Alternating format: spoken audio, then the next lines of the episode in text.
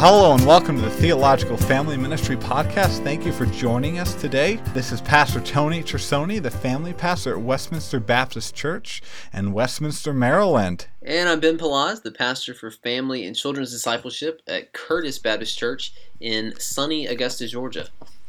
Well, we are so glad to have you listening today, and we're going to be talking about an interesting and culturally relevant topic of self esteem. And our title for our podcast today is Self Esteem or Christ Esteem. So, with that being said, I want to go ahead and start off and ask you a question, Ben. What is self esteem? It's thinking that I'm awesome. I mean, it's esteeming oneself. It's, you know, it's assumed in our culture that we should have a high opinion of ourselves and it's become a little bit or maybe a lot of a cult almost in which we don't ever want to make anyone feel bad about themselves. It's tied up with shame and honor though and, and getting praise. And so there's a, a book that's really helpful. It's not so much about self esteem. It's about the fear of man versus the fear of God, but it's by a guy named Ed Welch. I'm sure you've read it or you know of Ed Welch, yes. but he says that low self esteem is sort of like secularized shame. It's sort of taking God out of the mix. But, you know, in the Bible, people can have shame at being exposed to the holy view of God because of their sin or having other people find out about their sin. And so, uh, self esteem can be sort of removing God out of that picture, but other people are, are aware of my shortcomings, my faults. You know, not we want to call it sin because again, God's removed from it, but but yeah, just that view of ourselves, and it's again assumed that we should think that we're great. Absolutely, that's great. And you know, we're recording this before the Super Bowl, and this will be posted after the Super Bowl. But I think as we're recording, we're hoping that the New England Patriots don't have much reason to think that they're great when this is being listened to. yes, I hope they're wallowing in their low self esteem after the Super Bowl. We're also recording in front of a live studio audience today. My sister is here, Parson Carson. So yeah, she's ordained in some sort of cult church online, but she's she's not really down with that. So um, we're becoming quite the big deal nowadays, I guess. Yes, we, we apparently so. We now are broadcasting in front of an audience. Yeah, we. As, I think it's probably raising our self esteem. It is. My self esteem has has gone way up. Is self esteem or self trust good or bad for kids? Well, that's a tough question. I mean, proper you know, an accurate view of, of oneself is good, but trusting in yourself is not. I mean, thinking I'm awesome and the most special person in the world, that's not good. I mean, I, as I was preparing for this, I came across a psychiatrist named David Sack. I mean, this guy's part of the, the establishment, and he said our modern emphasis on praise may be contributing to a generation of self obsessed, irresponsible, and unmotivated kids. So, this is coming from someone who's part of the, the psychological, psych, psychiatric establishment. And again, not that all of that is garbage. I, I don't at all want to give that impression. But uh, teaching kids to trust in themselves is not good. I mean, the Bible comes down strongly on trusting in flesh or in human strength uh, or in, in the strength of other people. I mean, Jeremiah comes talks about this in, in chapter 17 and he says cursed is the, the man who trusts in man and makes flesh his strength whose heart turns away from the lord. But blessed is the man who trusts in the lord whose trust is in the lord. He's like a tree planted by water that sends out its roots by the stream and does not fear when heat comes for its leaves remain green and it's not anxious in the year of drought for it does not cease to bear fruit and so, trusting in the Lord is a much better place for us to trust than in ourselves. Teaching children that their worth doesn't come from them being awesome inherently, but that they're made in the image of God. I think an important thing to note in this what God made is good. I'll talk more about that later, but it is important to really note and to take that and absorb it that we are a good thing. God has created humanity, and humanity is a lovely thing, an amazing creation of God, and even His highest creation. So we should be feel feel a sense of gladness and a sense of worth in the fact that God created us, the creator of the universe, lovingly created us, even in his image. But I think that this self esteem, self trust focus can produce a kind of mild narcissism. Sometimes it's not even mild at all. Sometimes it's sometimes it's the spicy narcissism. Humility though, I think in the Bible is not depicted as having an, a right understanding of self worth. Humility in the Bible is often described rightfully, I think, as thinking of yourself less. Pride, on the other hand, even when it's called self esteem, is thinking of yourself more whether it be positively or negatively. So in the Bible, I think pride can be, oh, woe is me, you know, I'm the worst ever, that I'm such a failure, and that overly self focused nature. And as well as it can be the, oh, look at me, I'm so awesome, I'm the best thing ever. Both of those, I think, are biblically pride. Yeah, I mean, I agree. And the book I mentioned a minute ago, Ed Welch, he talks about you know low self-esteem being a form of pride it's twisted but it's still and it's how much you're thinking about yourself how frequently not just you know the quality. And so it's sort of like i'm better than this and i deserve to be noticed and, and i want to be greater than i am and you should all notice it. And if not then you know i'll mourn.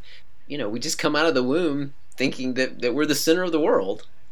And the truth is, we act like you said, we actually do naturally like ourselves.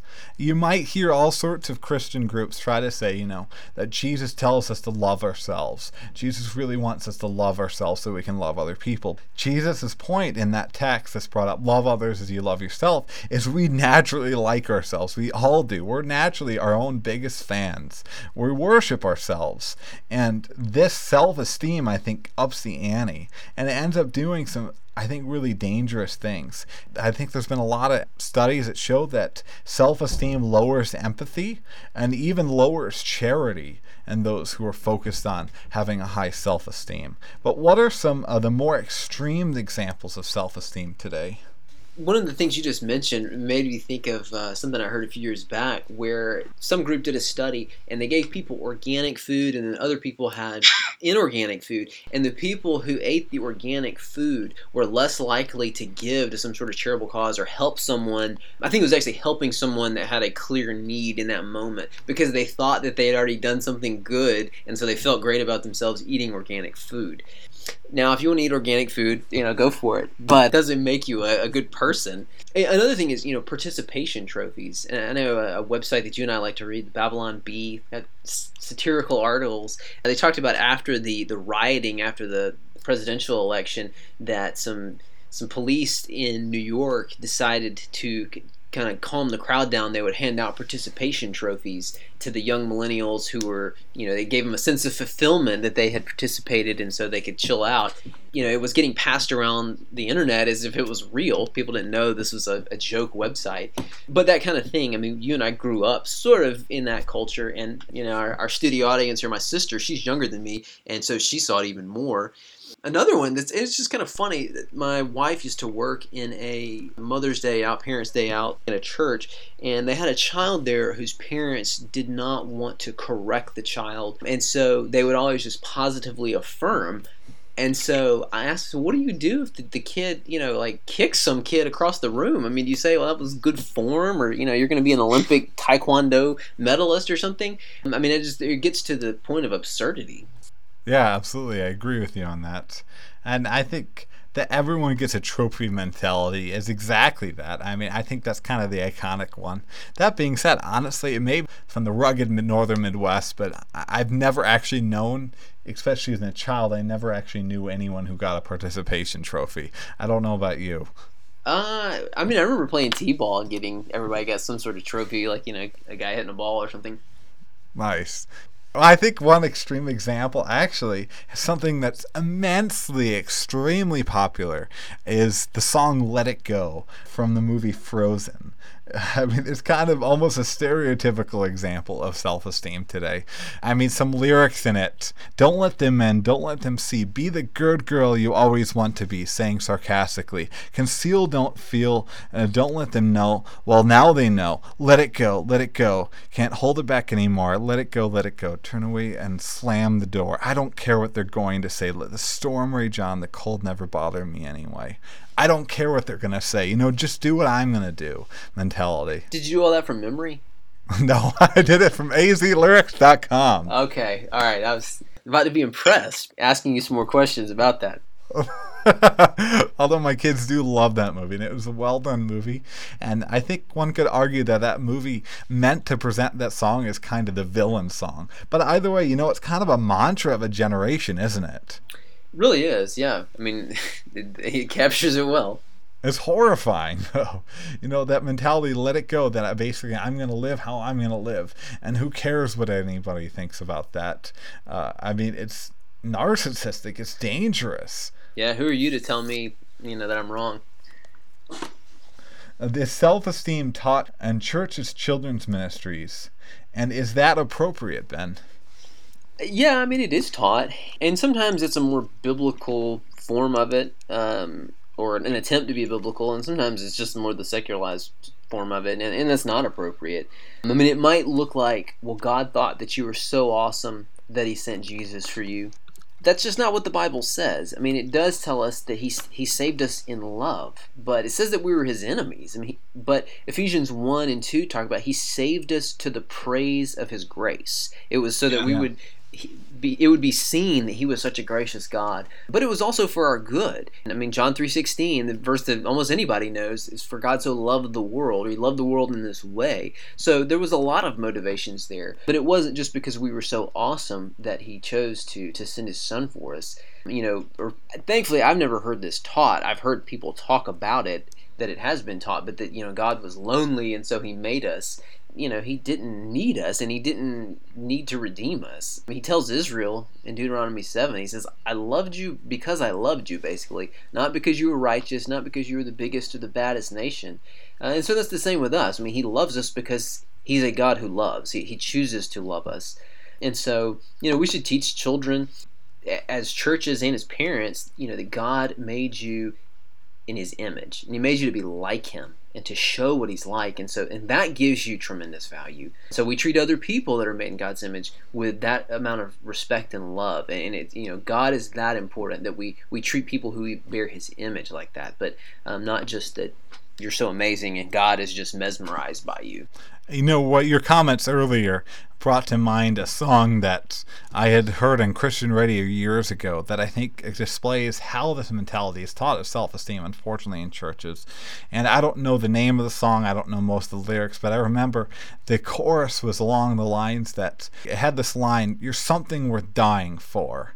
Because essentially saying, because Jesus died for us, that means we're, and we're therefore the most awesome thing ever. Because of course, He wouldn't have died for us if we weren't the most awesome thing as ever, even though the Bible explicitly explicitly tells us that is the case. And Jesus' death for us is a mystery. So, you know, we're rebels. We deserve to be punished by God. And yet, despite that, despite being the only thing God created that doesn't do what He created it to do, Jesus died for us. We're not something worth dying for. We're unworthy of Jesus' death, and yet he loved us so much that, that he did die for us. But one way I have seen this taught is sometimes, especially when churches and children's ministry embrace kind of a psychological approach, uh, a psychologically self esteem lessons, different things of teaching identity. One that's popular, and I've seen popular in certain circles of churches, is teaching this cup filling a sense of identity. Uh, it's from the, a popular illustration. It essentially teaches that a kid had to know its own self worth. The kid has to have their own cup filled, filled up, and they fill up their cup through serving other people. But as they're serving other people, they're being emptied up and emptied of their of their self worth. So they have to have people pour into them. And if people don't pour into them, these kids are empty cups and they can't do anything good and can't you know serve the Lord. So unless they get barrels and barrels of compliments, essentially, they're never going to be able to be productive and good citizens. And that's horrible. Yeah, I mean, there's a lot troubling there, and you know, in getting back to the root of it all, I think would be really, really difficult or impossible. But I know a professor of ours that, that we had in seminary uh, talked about how in our culture today, everything is permitted, but little is, or almost anything, or almost nothing, excuse me, is forgiven. So it's, yeah, go ahead and do that. But then when you do stumble and fall, there can be you don't have the grace that you get from God. And so um, that feeds into the need to, to praise and all this because while we're just approving people going crazy, at the same time, then there can be scorn and shame that comes with that, and, and an internal sense of I know I shouldn't do this. There's something wrong with, with the, the ways I'm living. And the how has an overemphasis on self-esteem hurt society?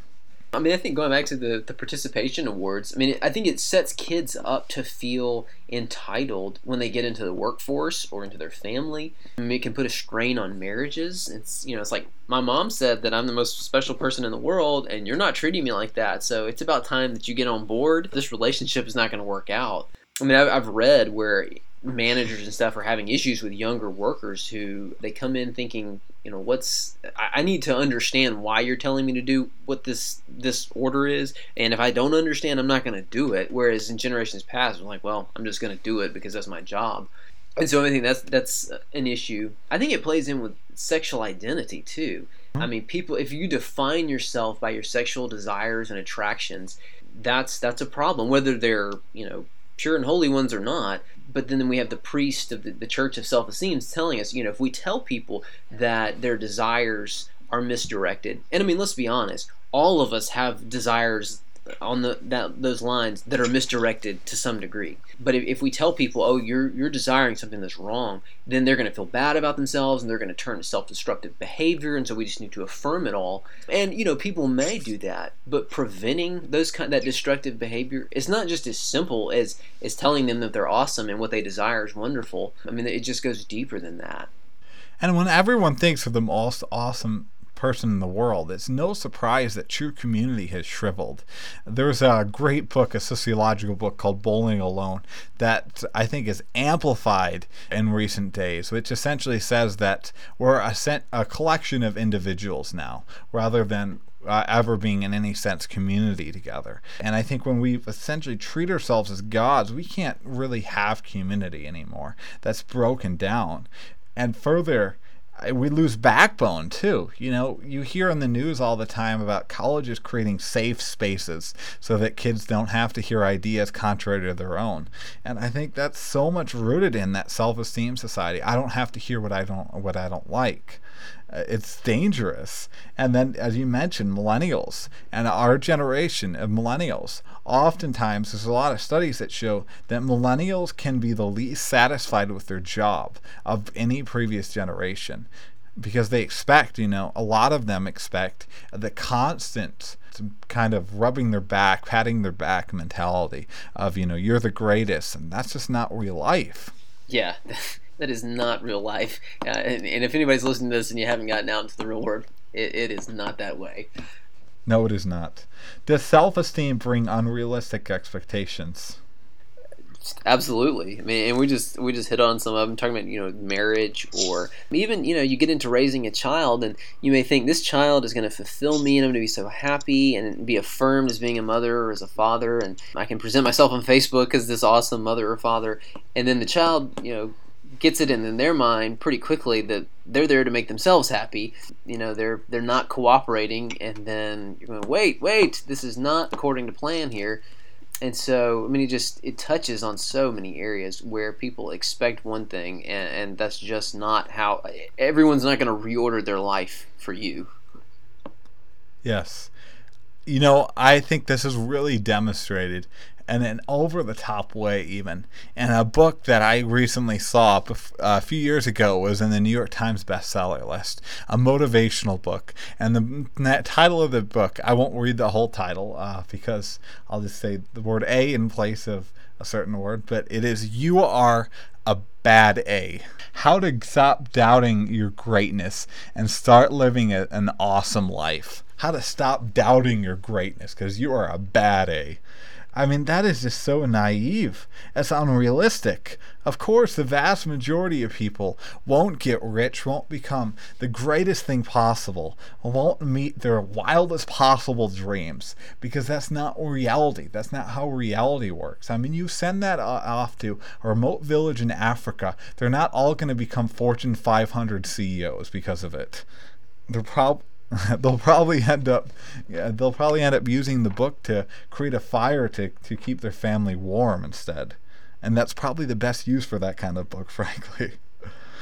the and the truth is, you know, we might think that's such a wonderful thing to tell our children that uh, you can be whatever you want. You can be anything and everything that you set your mind to.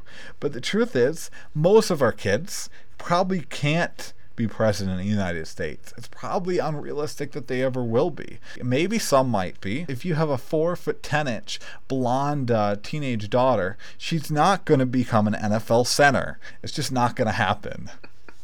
You're holding her back, man. Holding back her dreams. And so, you know, I think it creates this unrealistic expectations and it just sets people up for failure. And I think it even sets people up for hurting our, our economy. That there's no grit anymore, you know, that we don't work jobs that we know are hard, but work and work to get uh, get ahead and work to provide for our families. It's all about pursuing our unrealistic, absurd sometimes narcissistic dreams. Yeah, I mean, and then when when the dreams don't come true, then I think you can. It comes crashing down. It's like, oh man, I'm just a failure at life because I didn't, you know, fulfill my wildest dreams. And I mean, it's just a, it's it's just a mess. What does the Bible say about our understanding of identity and understanding of self? Well, it's something we've kind of hit on already, but that we're made in the image of God. We not that God has fingers and toes and, and, that kind of thing, but that we are made to be like Him and to show His goodness uh, to one another, uh, kind of like a mirror reflecting all that He is. And He made us to take care of and rule over this world.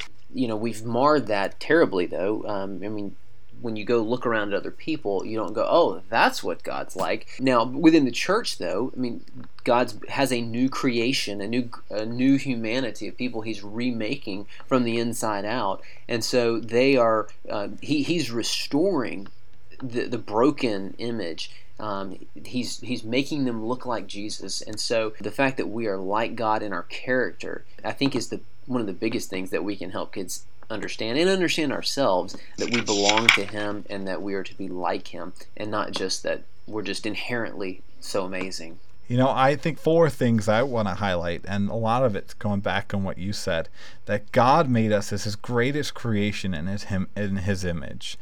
God didn't make any junk. God don't make junk. That is true. Since the fall, we are all, despite that, we're all born rebels and enemies of God that live for ourselves. Despite God's creation, we've rebelled. We become self focused, and we become even, the Bible describes us as the enemies of God on our own mysteriously, despite that, our identity is found in the fact that Jesus loved broken humanity enough to die in our place, to die for those who would trust in him. And if we trust in Jesus, we are adopted as sons, something we referred to at the beginning of the previous podcast, and marked with Christ's perfection. So now our identity is actually being perfect. Even when we sin, even when we do a heinous sin, God sees us as perfect because Jesus was perfect for us. So I think those four things are just so essential to understanding it. Yeah, I mean, it's something that it's outside of us. We can yes. rest in that. Is teaching kids we are self centered and broken harmful, though, Ben? For, for who? For you? Or, or for the child? harmful to the child. It may get you dirty looks, but no, I don't think it's it's harmful for children. I mean, I think it's really the path toward true healing and becoming a whole redeemed person, living the way that God created us to live. I mean, it's the truth, and so they need to know it. I mean, if you go to the doctor and you know they've got a fracture in their leg, it's not good of the doctor to go, well, sort of ignore the fracture or downplay it and just talk about how great the muscle tone in their leg is. I mean, you know, they need to take care of the fracture. And so, yeah, I think we want to be clear. We're not telling kids that they're dirt bags and, you know, you're trash and just get out of my sight, but it's just giving them realistic description of themselves and saying, you know, you're a sinner. You, you sinned against God. You don't love God like you should. Neither do I. I mean, put yourself in that boat, not on some sort of moral high ground above them. How does finding our worth in Jesus compare to having high self worth? Well, Jesus is far more worthy than we are. He's far more beautiful, more admirable, more accomplished than we are. And so, I mean, he's just a lot better place to fix our gaze and our attention. I mean, we can all become enamored with our own abilities or accomplishments or what we'd like to accomplish. But, you know, we're, for those who trust in him, they're joined to him by faith and so we get the benefit of all that he's done for us and we can yeah, rest yeah. securely in that. And um, we don't have to try to become like god and create our own identity. It's given to us you know and we don't have to go after other people to prop up our self-esteem or, or to be an emotionally healthy person. Because you know if we if we're just fixed on trying to have a high self worth, we have to ignore reality and we have to tell ourselves and tell other people lies to kind of maintain that that Mhm. high self esteem, that image. So I mean, as God's word exposes our hearts and our minds and it shows us the sin that's there, can't be honest with ourselves and consistently think that we're great. And we see, oh, I have fallen short of the glory of God. I don't act like Him. I don't love Him. I don't love other people the way He made me to be.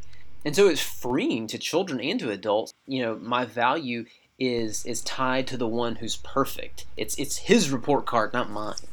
I think self esteem is really fragile and it's ineffective versus Christ's esteem was what I like to call, you know, finding your identity in Christ.